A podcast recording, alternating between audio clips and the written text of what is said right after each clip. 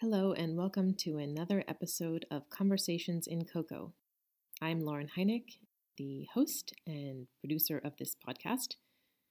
This series stems from over six years of industry work, conversations with peers, collaborators, and mentors. You can find more of my writings and stay updated to future podcasts at laurenontheweekend.substack.com. That's WKND, as well as find me on Twitter at Weekend Chocolate and Instagram Lauren on the Weekend. If you're in a position to support these podcasts and find this content useful, please think about becoming an annual subscriber. Thanks again for your support. I really appreciate you. Today, in conversation with Lauren Adler, Chief Chocophile of Chocolopolis and board president of the FCIA, Fine Chocolate Industry Association. Lauren Adler is here with me today. Really excited to have this opportunity. I've been following her work for quite a while. I'm sure many of you have seen her, heard her, been a part of experiences and conferences where she has given talks and shared her knowledge. But today we're going to reflect on some very interesting perspectives that she has in how Chocolopolis has evolved over the years and get to know a little bit more about how we can be resilient in our work and stick through very sticky times in the market and uh, just in general where the world seems to be heading. So, Lauren, thank you for coming to join me today. Thank you so much, Lauren. I'm really excited to be here. I love your work, and it's just really an honor to be here. So, I'm looking forward to our conversation. I'm happy to hear it. Happy to have you a really great place to start would just be if you would giving us a condensed version of the history of Chocolopolis and where we can find you today, as well as maybe just some of the kind of initial blossoming aspects of the idea and concept. Sure thing. I opened the retail store on July 2nd of 2008. You know, I had been planning it for probably a couple of years before that and really started getting into chocolate at that point you know, it was not the greatest time to be opening a retail store. It was two months before we had the economic crash. And it was a new concept, right? So at that point, there were six American craft chocolate makers, five were actually producing. Askinosie, Amano, Patric, DeVries, who had stopped producing at that point, Taza, and then Rogue Chocolatier. You know, they were the craft chocolate makers just backing up a little bit, one of the things I really love is educating people. And I love thinking about how do you provide information in a way that's interesting and meaningful and helps get a concept across. I had decided to one have a large library of single origin craft chocolate bars, but then also arrange them by cacao origin. Like a, when you walk into a wine store and they have, you know, wines arranged by maybe where the grapes were grown or what have you. So I arranged Chocolopolis so that there was, you know, a Venezuela section, an Ecuador section, a Madagascar section, and so on, so that it would help get across the message to consumers that this is different than the chocolate you're used to eating and tasting. And it's going to cost more, but you know, here it is. It's a point of discovery. Let's think about origin. And at the time, because there were only these six craft chocolate makers, the only other ones available at that point. So you had like Domori, Amedei, Valrhona. I had chocolate rice, El Rey, I'm sure I'm missing plenty, but gives you an idea of those plus the American makers. So, one thing I would say is it is a tall order to open a business with a new concept in an economic decline, which, of course, when you sign the lease and you start doing your build out, you have no idea it's going to be an economic decline. It was interesting. When I reflect back on that, I'm thinking, what was I thinking? but it gave me the platform to really uh, work on the education piece, which I love. And I was pleasantly surprised. One thing I noticed, I was in the Queen Anne neighborhood of Seattle, and I chose that neighborhood because of the demographics, right? It's very high income. It's this lovely neighborhood. It's in the city. It has a lovely retail strip with good amount of foot traffic, which of course is very important. And I thought, oh, my customers, I'm going to have to teach them about dark chocolate. Luckily, I didn't. They came in and they were already a dark chocolate crowd, but they did not know single origin bean to bar, and they'd never seen what at the time was probably about a six or seven dollar bar of chocolate, which was very expensive. So it was a lot of education, which again I, I enjoy, but it was challenging. It was a challenging business as the economy was tanking. I think it's interesting to consider where we are in this moment two years into the pandemic, there's a bit of history repeating itself. We're unsure of what might happen. There's a lot of speculation about markets, about booms and busts. And you could also argue, in a way, that there's still so much education to be done that people just don't have any concept of what fine chocolate is. Do you feel like it's scarier in this very time to open up a craft chocolate concept or was there a bit of like naivete that went along with 2008 or a bit of like newness that made it easier? Just different. Yes there's definitely naivete but i think anybody who's going to open their own business has some level of naivete and they have to because if they knew what reality was they probably wouldn't do it right? I said that after i opened. I was like i'm glad i didn't know this was going to happen because i never would have done this and i'm really glad i did it. When you open your own business it does take some sort of naivete I guess it's a little bit different now. I would say there's a different set of issues. There's always going to be something, right? So now it's a little bit different. So now you've got a craft chocolate market that is more established, but not not very established. And, and I'll get into my concerns as just looking at the market in a minute. But you also have a more saturated market. So you still don't have enough consumer demand for people wanting to pay what is now 10 to 12 dollars a bar of chocolate and on top of it you've got tons of craft chocolate makers so there's all this supply but there's not enough demand to support that supply. And so I think that's probably one of the bigger issues now. There's a lot more awareness, people are more willing to, but it's still this tiny segment of the market. You know, I'm going to jump around on a couple of tangents here, but one with the FCIA, what I'm really interested with there is it is a nonprofit trade association. My big goal is how do we increase consumer demand for fine chocolate because that's the best way to support our members. Backing up to what I was saying about Chocolopolis, how when we opened, there were five American craft chocolate makers and a bunch of Europeans. This takes me to another piece of it, which is when more craft chocolate makers started coming on the market. At first, I was like, oh, this is great. I'll just bring them in. And I brought them in without really knowing anything about them and started tasting their chocolate after I'd already purchased their inventory and put it on the shelves. And I was like, oh, this isn't that good. there was sort of this awkward period where you had more new chocolate makers entering the market a lot of them were like, "Oh, I've always wanted to make chocolate. I'm making chocolate, and I'm going to sell it to you." Maybe they hadn't spent two or three or four or five years perfecting their craft before they did it. So we sort of went through this awkward period where I was getting a lot of stuff where I was like, "I can't sell this. Certainly not for ten dollars. I can't recommend this." What happens as a business, as you called it, the library concept that we had, had a lot of money tied up in inventory because we had to have a lot of inventory. It was about selection. Customers would come in, they would fall in love with a particular bar and then I couldn't really take that one out of inventory because they loved it and it was one we liked and then I had to add stuff. So here I am adding these new makers. At the time there were only a few. I didn't think their chocolate was that great after bringing it in. So I had to like eliminate them because I'm like one I'm putting my money into this and in inventory and if it's sitting there I'm not making a lot of money in this.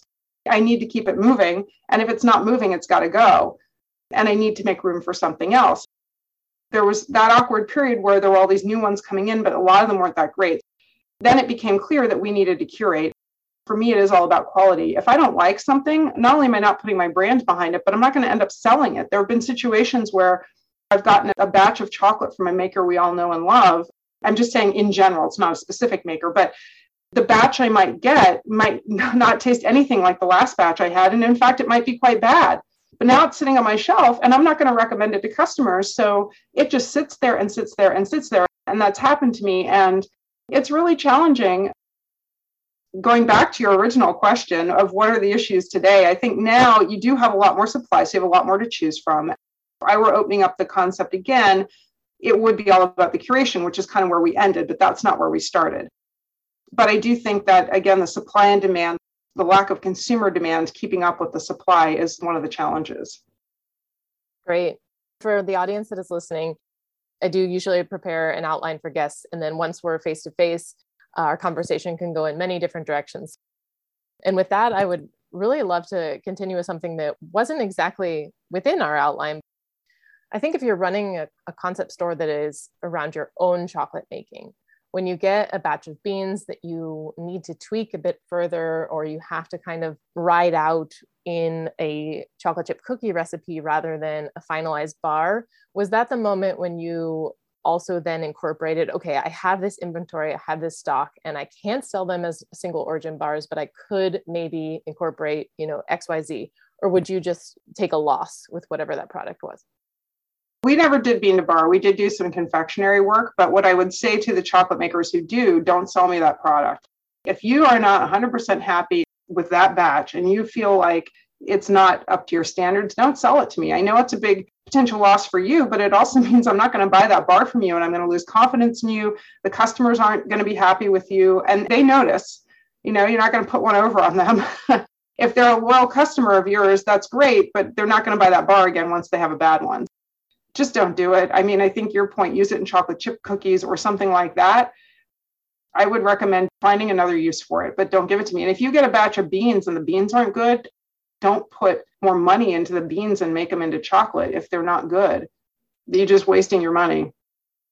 I understand that when you buy beans, that there's a lot of financial risk and other things that go into that, but figure out a different use for them, I guess if you have to take them. And if they're not good and they're not what you contracted for, then return them if you can. I see a lot of issues, and I've experienced these myself as well in a new market, in an evolving market, where even as a new maker, you're not calibrated. So you're not skilled enough to maybe determine at the level that you're requesting to recognize what is excellent, acceptable, bad. And so you're creating some things or you're turning out some things that you share with friends and family that let you know this is the best chocolate I've ever had. How interesting, how unique.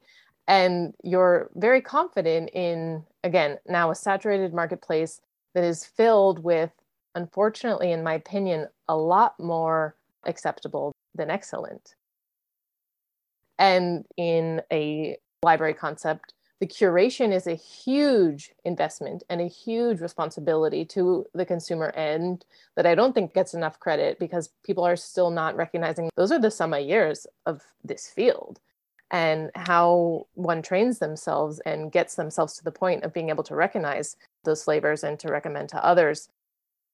Before we get into a debate here of what's good, what's bad, but just more so, how do you ensure that you have an offering that continues to delight, that might offer new rotation and still give possibilities to younger makers to kind of climb that ladder. All excellent comments.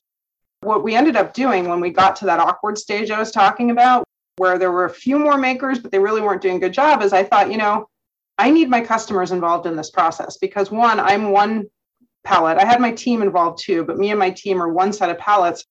But my customers I want them involved. So I started this customer tasting panel, which a lot of chocolate makers became very familiar with. they would send samples. We would do blind tastings amongst this group. We'd meet about once a month, sometimes more often, depending on you know how many samples we had. And it was probably about 40 people on the list, and I'd reliably get 15 to 20 showing up for a tasting. These are not experts, but they're people who are buying the chocolate and it was interesting because we would do it blind and initially we included both origin and percent. That was all they would know as we were tasting. And they actually asked me to remove origin because they had certain origin biases.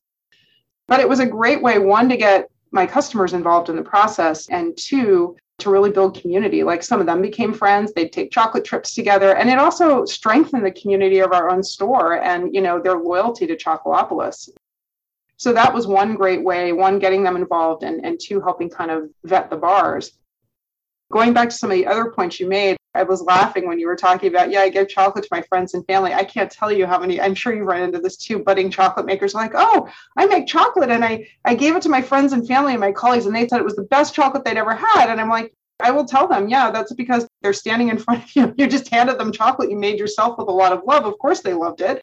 That doesn't mean it's good. Maybe it is, maybe it's not.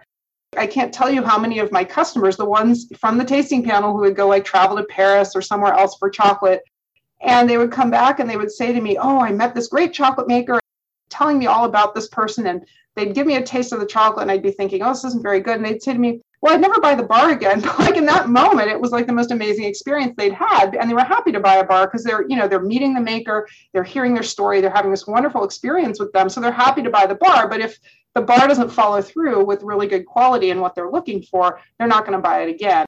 I think that kind of goes back to that point. Something you mentioned that, again, a little bit on a tangent. One of the challenges with the library concept. You know, I mentioned that it's hard to swap things in and out. Like one of the things I love about what I get to do now, which is i've just online, I do virtual tasting experiences and I have a handful of curated bundles, is I get to swap things out and rotate things through more frequently and it's things that are maybe more new and interesting and so it's exciting for me because I don't have to keep certain bars in stock that customers are looking for the other challenge from a business perspective is, you know, I built up this clientele that had a palate for good bean to bar chocolate. And then one of the local large specialty supermarkets in the area reset their store, only their store that was down the hill from me, reset the front of it and started offering craft chocolate. And we had some overlap. And I thought, so I just trained this customer base in this neighborhood. That store took only that one store, and they've got, I think, about 10 or 12 stores all over the greater Seattle area. They took that one store and they reset the front store. And they're now competing with me, and they're like probably about a quarter of a mile down the street. That was a lot of topics. you made me think of a lot, Lauren. I think this will go on for the remainder of our time together. And that's what's going to be fun about this episode as well. I would love to hear your sentiments on this because I've heard some of these things before, and of course, there's nothing wrong with bringing them up again. But do you feel like we're reaching sort of this stagnation, this place of just like we can't move forward? Why these patterns keep repeating themselves, and unfortunately, some of the same topics emerge again and again. Because I think you and I maybe even had face to face conversations in Seattle four or five years ago that were very similar. I came from the business world I like thinking at like the 10,000 foot level. And so I think our segment of the industry faces some challenges. And this is again where I think I'm hoping the FCIA can help with these. But whether you like Starbucks or not, back in the day, they taught American consumers to be willing to pay more for coffee, right? We don't have anybody doing that in chocolate. So that's point number one. There's more to that.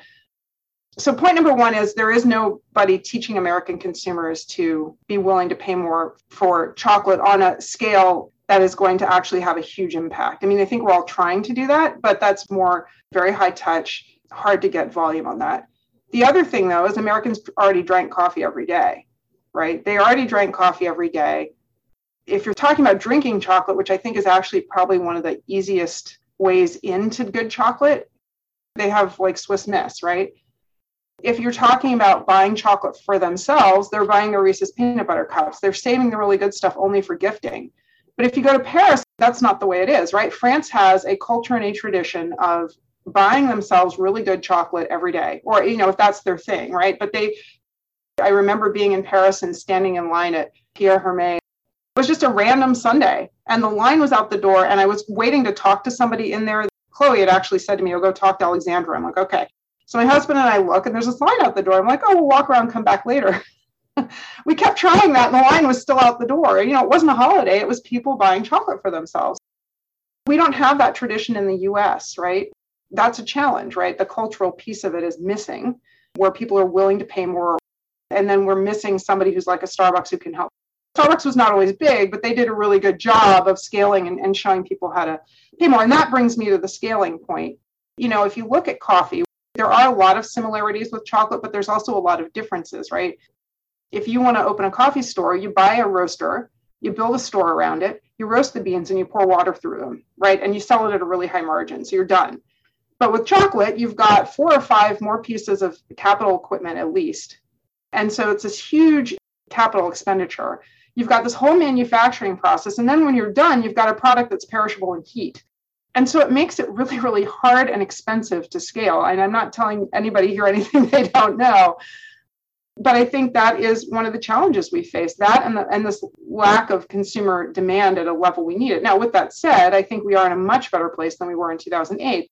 There's significantly more demand for craft chocolate. Many consumers understand it. Many are willing to buy it for themselves. But I think in order to get where we need to go, and I know this could be controversial, but the reality is we need some of our craft chocolate makers to be able to scale to some level in order to accomplish that. So I look at companies like Dick Taylor and French Broad, Dandelion, they are at least trying to do some level of scale. And I know there are others, but I think you kind of have to with the expenses that go into this business and the ability to kind of lead the consumer and build that demand. Yeah, I totally agree with you that it would be beneficial on a whole see that there was someone in that space. And I think part of it has to do with the word acquisition and when that could happen. We've sort of been holding our bated breath of is that going to be the case? Will there be another Scharffen Berger? And maybe that's a race to have that happen to the top, if you will. But I am guilty of growing up in a household with Swiss Miss, Nestle Toll House, chocolate chip cookies, and I found a way in. And I'm sure that there's an opportunity for many others to do something similar. The acquisition one's an interesting one because, you know, Hershey bought Scharffen Berger and then sat on the brand and couldn't figure out what to do with it.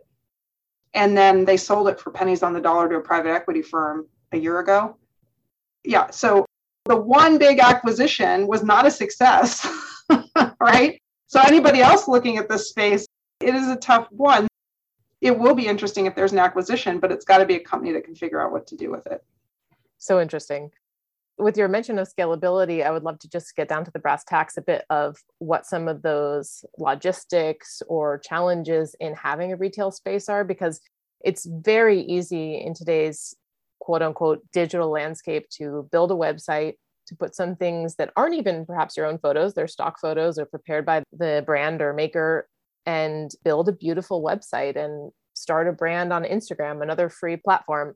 But when you get down to all of the things that you'll need to open the doors to a location and close it at night and pay the people and pay yourself what did that look like for you if you wouldn't mind maybe sharing some of the key takeaways from that time frame First of all, your comment about online and then moving into retail. I think no matter where you are, whether it's online or physical retail space, it's all about that community and building that loyalty and community and following. And you have to do that. You have to be genuine and you have to have that relationship with your customers. And there's, you know, different ways you would do that online versus in person. But I think that is kind of key to success in both of these, at least in the success of building up your customer base. I would say one of my learnings was less is more. I was trying to do way too many things. And unfortunately, and then I signed a long lease, which I would never do again. You know, we had the library of bars, we had confections initially. We always carried Christopher Elbow, and then we had confections initially that we brought in from a lot of other makers. And eventually we started making our own because I had a kitchen in the back for drinking chocolate and some other stuff, and it wasn't making enough money that was why we started making our own confections, honestly. But then, you know, I have a really high bar. So I was like, okay, these have to be world class. But we focused much more on the single origin dark bonbons that were all about the chocolate. So it was a very different focus. But then, of course, it had to be that level of quality. Then we had drinking chocolate. We didn't have very many places to sit in the store. I hired an architect who came from retail, which was really important to me. But I realize now had absolutely no food experience. Never do that if you're opening a store with a kitchen in it, make sure your architect has food experience and knows about plumbing and electricity and the regulations and what they need to do. So that was it. But I guess I would say I was trying to do way too many things. You know, this is one of those I wouldn't do it again, like, but if I had to do it over, I still wouldn't change the bar piece because I think for me, that education piece, being able to educate people, that's really what makes me passionate. So for me, that was really fun. I think then I would focus on drinking chocolate and I would have made the space a much more inviting, welcoming place where people could come hang out, like the third place, right? There's actually a place here called Third Place Books, and the local lore is that Starbucks stole the third place concept from this local bookstore. I think there might have even been a lawsuit. but you know, the third place, it's not your home, it's not your office, it's somewhere you go to hang out, but it creates community and it gets people coming back. You want to make it inviting. So I would say make it inviting, make it comfortable. Don't try to do too many things. Less is more will have a laser focus on what you're doing. And the other thing is don't sign a long lease. If you can get a two to three year lease with an option to renew, so you can decide over the two to three years, how's this working? If it's working okay, then okay, I, I have an option to renew because once you move in and build out a place, you don't want to have to move. It's, it's expensive. So you want the option to renew, but give yourself some flexibility. And then see if you can find a landlord who's really focused on local and community and wants small retailers who are going to create an experience. It's harder to find them, but they do exist. I think finding them is going to get you so much farther because they're also going to be supportive of you. They're going to understand you. They're looking for other businesses like yours. You know, it's also going to drive the people that you want. And I guess that goes back to it too. I thought, oh, I'm in Queen Anne. It's great demographics, great foot traffic, all this kind of thing. But what I eventually realized was it doesn't matter that these people have money and they're the right demographic if they don't like dark chocolate. You really need to be in a place where there's foodies or people who really appreciate what you're offering. So that's more important, I think, than the demographics. But if you open a, a physical space, of course, what are the three most important things of retail? Location, location, location. Yes, that's huge. You want a lot of foot traffic. And I think, you know, unfortunately, going back to my point about Paris, not only does Paris and France in general have people who are willing to buy chocolate for themselves, but Paris has huge density, right? New York has huge density. Seattle does not have huge density. I mean, it's getting density. Well, at least not in my lifetime, it's not going to be New York, right? But you really need that huge density. Of course, with that comes cost. But I think that's really also what you need. So look for a neighborhood that has that. Those are really excellent points. Thank you for sharing, Lauren. And certainly, I'm note taking so that if I ever open my dream shop, I'll put them into practice. I can't help but think that in this now global marketplace where we have access to almost anything at our beck and call, and yet we're still sort of struggling with the definitions and the identity of craft chocolate, as well as its price point. I think it's not talked about very often, but you know, you might see some high end bars around 18 $20 and then in my area of the world, there's a lot of entry level bars that are around five or six euros, which is equivalent to about $7 for 60, 70 grams. There's a fair amount of range there, but nothing in the way that you would think about a wine library, to go back to that comment. But I do see that in many cities where people want to establish these sort of education hubs of chocolate, it's getting more and more difficult to do so because of being priced out or being pushed out by big box brands and franchises.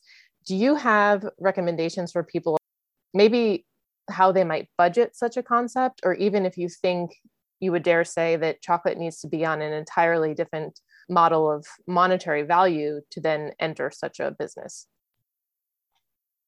let me start, and if I'm not answering your question, please jump in. But I think in terms of the price points, you know, that goes back to consumer demand. The market will bear what the market will bear. And I think one of the things you've got to do when you're developing your strategy, if you're going to open a place, is you've got to meet consumers where they are with something, or they're not going to come in. And I don't think I did a good job of that when I opened. I think it's finding that product in your line that is the right price point to get them in, that is still quality, but maybe is something they're used to eating. If it's a dark chocolate bar, it's probably the dark chocolate with sea salt and almonds. If it's, you know, a milk chocolate bar, I don't know what it would be, but something do with peanut butter, you know, something that's going to get them in and is going to be priced right. And then have a range of prices, but you've got to meet them where they are.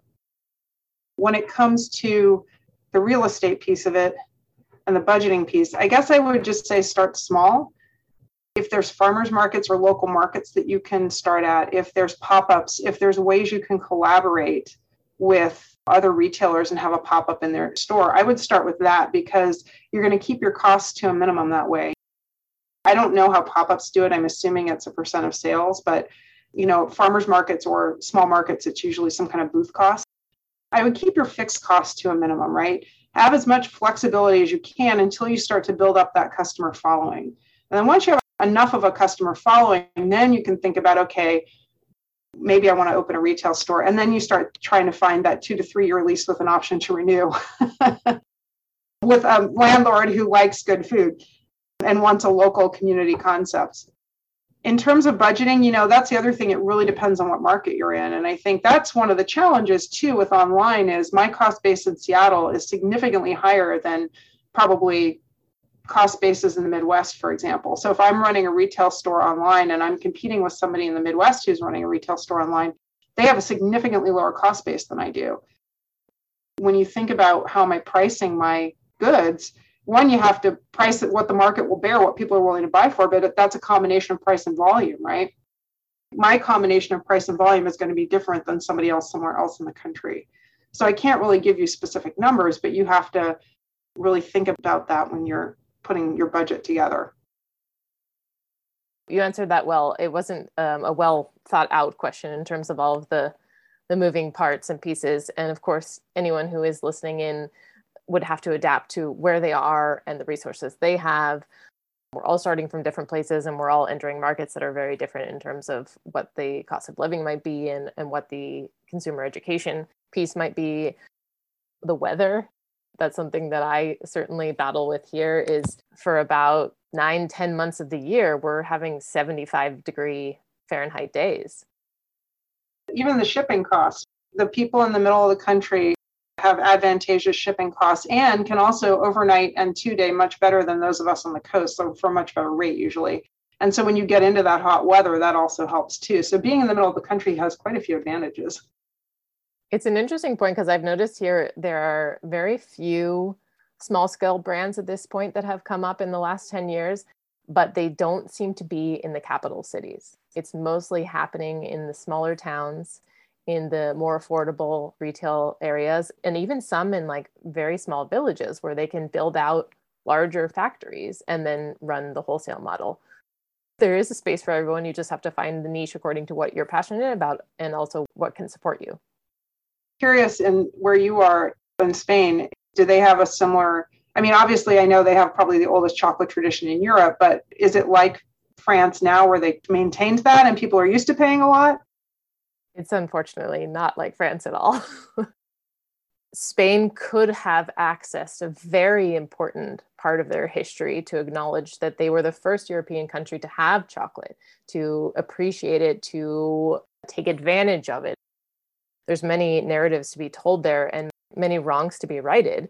I think with how you would share that story and and tell the renaissance of that story. But we have a very now tourism driven nation as a whole and chocolate has really fallen by the wayside so there are still a few large scale producers hanging on to what they've always done which is you know using bulk cocoa and crafting chocolate for mostly very dark roasted bars with almonds as you said and for like powdered variations of beverages like swiss miss and for the chocolate with churros concept it will be quite interesting if people adapt to something that is certainly within their potential ancestral DNA of chocolate appreciation. What I think is like the creme de la creme, but the jamon de la jamon.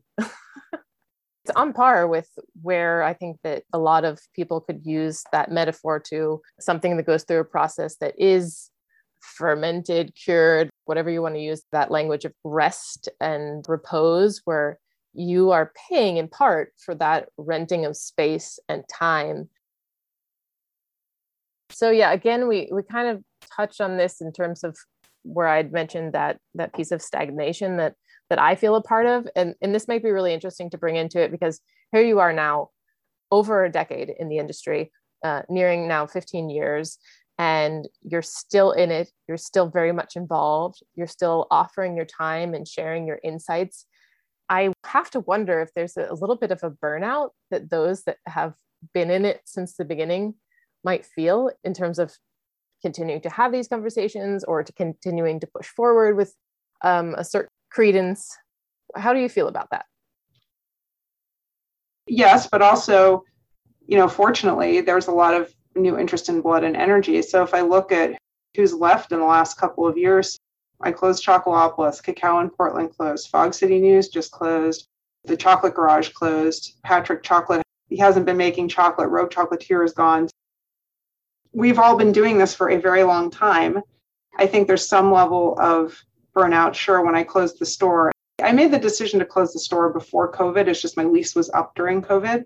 It was freeing. I mean, you know, like I said, the part I really enjoy is the building community and educating people.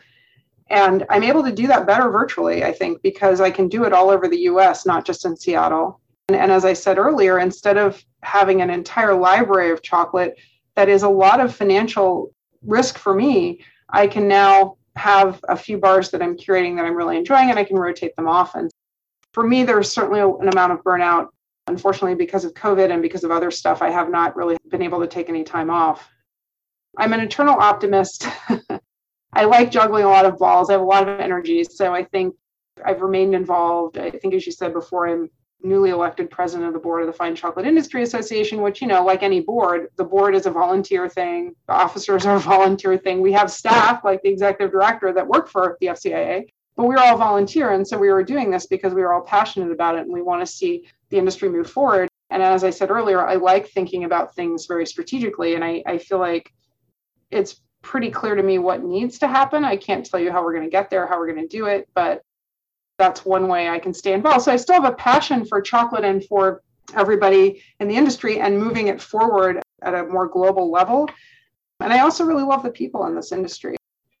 I love everybody's passion for improving the lives of cacao farmers. I met a lot of really interesting and cool people. It's a community as well that I really enjoy being a part of. There's certainly a level of burnout. I wasn't able to scale Chocolopolis honestly the way I wanted to. Again, I really like growing things. I like doing things big and strategic, and I had hoped to be able to do that, but that didn't work. For me, sitting in a retail store all day was getting kind of old, to be honest. I think the other companies I mentioned, I'm guessing that they faced some combination of that, financial, other things, or maybe it was just time to do something else. Like I said, there's so many craft chocolate makers now. And where I was talking before about that awkward period that we went through, I feel like we got out of that. Maybe it's because there's so many now that there's a lot to choose from. And so I'm always pleasantly surprised when I find a new chocolate maker who's doing something really good. But I feel like these days I find more and more that I think are actually doing a great job when I first come across them. And so it's great to have all that energy and excitement. And I don't think the industry as a whole will ever run out of that. Thank you for sharing that and being vulnerable about that. It's really interesting to see the dynamics of how the various communities grow and thrive. And I think what I was confused about in the very beginning was that there was a different community to begin with. The community of my professional space would not be the community that would be part of my purchasing power space and how to create that space, how to segment between how to maneuver worlds that are now very busy, very loud between emails and communication on social media and you know various messaging that you need to get across in, in terms of serving then those two communities.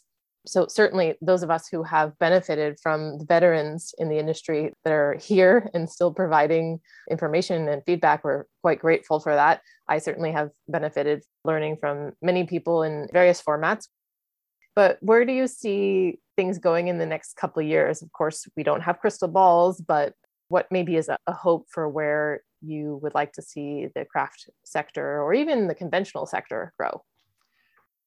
The bogey is really the like let's increase consumer demand and, and however we do that and it's hoping to see some of the companies that are scaling continue to scale in a way that is stays true to who they are but also helps get craft chocolate to more consumers and i think you know just because you scale doesn't mean you can't stay true to who you are i think you just have to have very strong values and be very clear what your values are as a company and then when you scale just stay true to them you know sometimes in manufacturing with process control and more manufacturing discipline comes that consistency of product. And I cannot sell a product that one time is like world class and the next time has moldy cacao in it.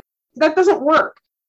Whatever you think about scaling, if you're not going to have manufacturing process control, you're never going to provide a product that's consistently good that is going to have a long life. That's my take on it. So, anyway, I would like to see some of these companies continue to scale in a successful way that's going to get us more of that consumer demand. And then, of course, on a big level, sure, like everybody else, I'd love to see all the issues with big chocolate resolved, or maybe not resolved, but on a road to real resolution. But, you know, these are big, complex issues, right? You've got developing countries with not great infrastructure. And I'm not excusing the big companies for anything, but I think it's more than just the big companies. It has to be a combination. And I'm not an expert in this. My own armchair analysis is it's got to be a combination of their governments, these companies, and just lots of different programs because you know I am a supply chain person. That's actually I came from supply chain visibility. I'm actually doing some work in supply chain visibility again. And so I get the realities of supply chain, right? You've got these developing countries that don't have great infrastructure and you've got, you know, collection points where you're collecting cacao. It's unrealistic to expect that you're probably going to have complete visibility as to where it came before it was in the collection point that's just one example. It's very hard to have a completely visible supply chain when you're in these countries. And so it really does need to be, um, I think, a combination of their governments and these companies, and probably a lot of the actors we work with in the craft chocolate segment. But I would love to see those issues, if not completely resolved, certainly heading in the right direction and seeing the farmers being paid more. You know, all the other issues around cacao, it would be great to see them start to be resolved. I think another thing for me is, you know, and Brad Kintzer was the president of the FCIA, and I was the vice president. So we spent a lot of time together. And he and I both, we look at the Specialty Coffee Association. That's something we were both looking at. And you know they're different than we are but they've done a lot of really interesting stuff where you know they have a grading system and standards and the chocolate industry does not have standards. And i know there's the Bioversity group that's working on it and lots of players in the industry have seats at the table. It is always amazing to me how surprisingly political those things are. I'm not there but my sense is this is taking an awful long time for everybody to agree. And, and there are a lot of standards that different groups have so i get that but until we can come to a standard as an industry, you're never going to have, like you look at the Specialty Coffee Association, they've got Q graders, they've got competitions, but you can't really do that as an industry until you have that standard. You know, we aren't going to be able to go the direction they've gone until the standard happens. It has to be a standard that's useful that a lot of people adopt. So it can't just be a group sitting down in an international organization and setting it and then throwing it over the fence and being like, okay, here, use this, and then nobody uses it like I said, I have no special insight into that. I just hear through the grapevine what's happening. That's my take on it. We are certainly welcome to be armchair experts. That's one of our specialties here.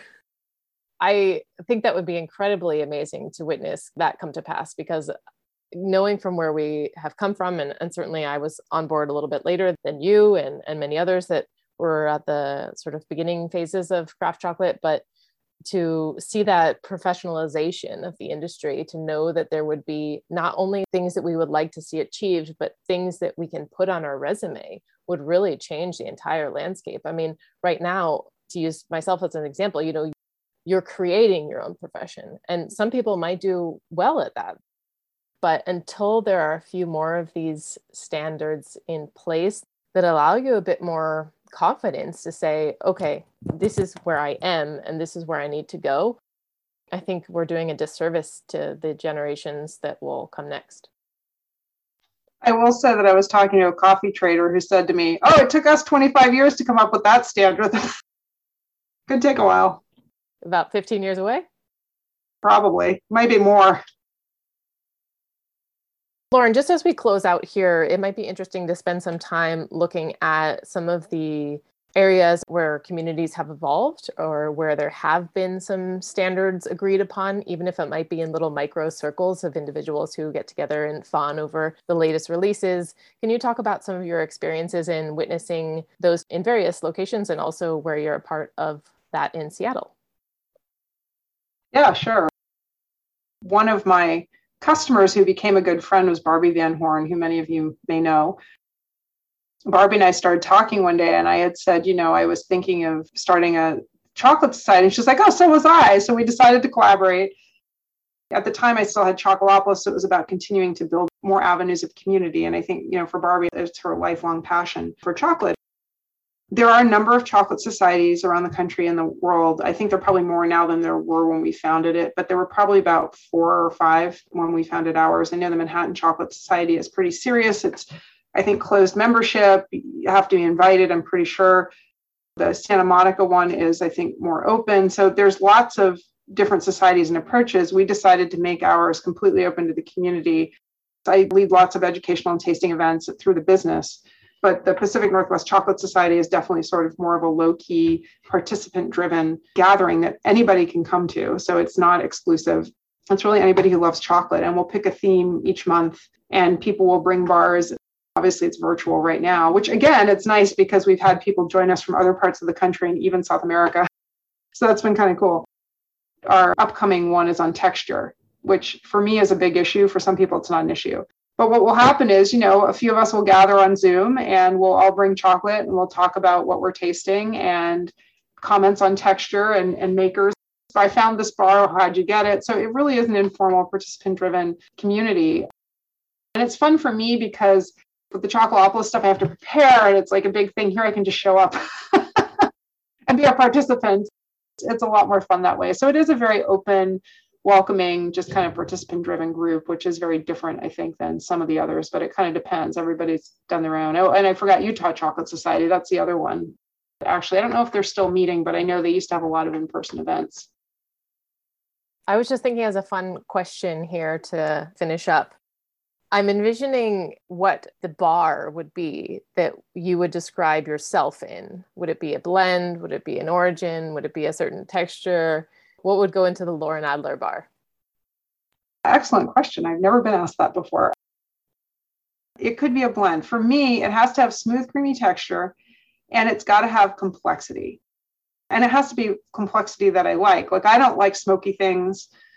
You know, I know what my tasting biases are. I do not like smoky things. don't give me a Papua New Guinea that tastes like cherries that have been smoked to death. And, you know, when I first started tasting craft chocolate, I always say if you look at like 99% of our stories, it's always about a bar of Madagascar, which it was for me too. It was the Bonnat Madagascar bar, which I tasted and was like, oh my gosh, I don't like things that are bitter. I actually don't drink coffee, although I know it's very acidic. I don't like things I think that are over roasted, like that kind of bitter. And I think I always assumed dark chocolate was before I got into tasting it. And honestly, like you, I grew up eating Hershey's milk chocolate. Never thought I liked dark chocolate. And then I had this bar Bonnat Madagascar and was blown away and was like, oh, this is really good. And so that got me into it. And when I first started tasting bars, it was all about that like what's going to punch me in the face with personality oh it's a screaming cherry bar like i can taste the cherries but i think now that i've been in this for many years i'm more interested in a bar that is complex and has a lot going on and i think there's a lot that i taste from craft chocolate makers that's very good now nowadays but the thing that's often missing well besides the texture because i get a lot of bad texture but the thing that's often missing is the complexity like it might have one or two nice notes but that might be it, right? I want something that's going to give me this incredible experience by the time it's finished melting that's got at least four or five notes and is smooth and creamy. So I guess it could be a blend or it could be an origin as long as it does that. And I think, you know, Soma is particularly good. I always thought they were very good at blending. Like I think a lot of tra- chocolate makers use blends as their trash can for those bad beans, which I don't do that. but Soma, I thought always thought did a very nice job at blending the sum is better than the parts and made a really nice bar. But they were using good cacao. They were not using it as their trash can. A complex smooth bar, that's who I would be. Could be blend, could be origin. I would also take part in that bar. That sounds delicious. Count me What's in. yours? Oh gosh. When I imagined the question, I was also sort of thinking like how we embody those bars. So I think I'm a blend because of all the different places I've been and like who has informed me and, and what has made me. But I'm not opposed to blends. I think they could be sort of the next phase in craft chocolate where we get this level of complexity and we can move away as well from some of those not disregarding what the origin is like certainly giving them credit but then providing kind of greater nuance of what is the artistry of the maker when they can work with various beans my point being that like Kokoa Kamili is amazing but how many bars will I have to taste that have that very similar profile and almost like a repetition or replicate of one another? And I think with blends, there could be a lot more proposed artistry that, that we would see. I think that's a really good point, actually, because when you're talking about a place like Peru, there's so many micro origins that you can taste five bars from near areas in Peru, but like they're going to taste different. But when you're dealing with one fermentary, yes, it's after a while, it's like, okay. but that's interesting in terms of your question in, in the way you were seeing it i would say i'm a blend i've had a lot of life experiences that are very diverse i like having tons of things going on and i like doing many things life's too short to be a single origin no shade to single origins chocolate no but i think with all of us as well like craving any sort of travel at this point it makes you want to create a plethora of possibilities I'm hoping to lead future travel sessions. We had a, a, consumer trip planned for Ecuador when all this hit. So obviously that got postponed and then canceled. But I'm also hoping at some point to take a group to Uganda. We shall see when we can travel again. But like you, I miss that part. I miss traveling so much. I sure hope so. Would you then share with us, Lauren, where obviously we can find you? We know where to find you, and I'll put those links. But what is uh, maybe the next upcoming event that you have that people can take part in or participate? I'm preparing some bundles for Valentine's Day with actually a Valentine's Day tasting. So that's one. Actually, I have a conversation with a small chocolate maker tomorrow about doing an event together, but I'm not going to spill the beans till we've talked. We've got to work it out. But this is where it's really fun. I tasted her bars recently and I was like, oh, these are really good. Assuming we can work things out, I'm hoping to get that on the books for March. Those are all virtual events you know you buy three bars and then you get invited to the zoom event and then we do a tasting and they, they talk and it's really fun you get to interact with the maker that's what i do for my community so you know i do private tasting events for corporate groups and whatever and then for my community this is the fun part for me let me find a new maker let's meet this maker everybody get some chocolate and and we'll enjoy this together wonderful Lauren, thank you so much for your time today. It has been a pleasure to get to know your story a little better and to be able to share it with the community here. And thank you, Lauren. I really, like I said, I appreciate everything you do. And it's been such a pleasure talking with you. And I, I hope we'll be able to do it some more, maybe in person soon.